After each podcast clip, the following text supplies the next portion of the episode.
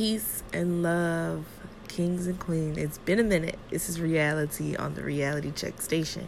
I just want to send my apologies. I've been busy branding and building my business and my brand, but I appreciate you guys. I appreciate this outlet. And today I want to shine light on women. Huh.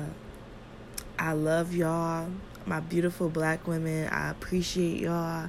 Keep going keep pushing, keep thriving. You guys are doing amazing. I see you. I feel you. I hear you. We are making moves. It is amazing. Every day I am inspired by another black queen in the media, in my life, in my day to day interactions, and I see excellence and I appreciate it. It's, it's beautiful. It's outstanding. It makes it easier to continue my path and know that I will be side by side by some amazing women. Shout out to my unapologetic, carefree black girls. That's what I'm talking about.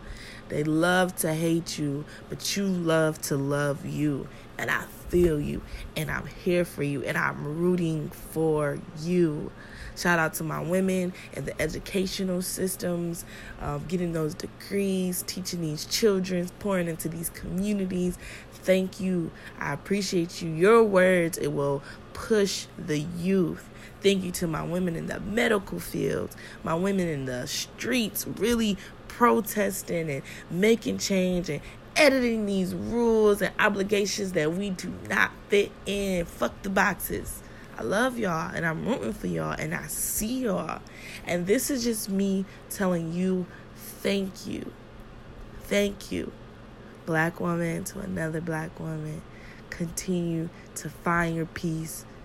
Lay in that peace, wrap yourself around that peace, and pour into any and everybody that needs it when you feel like it.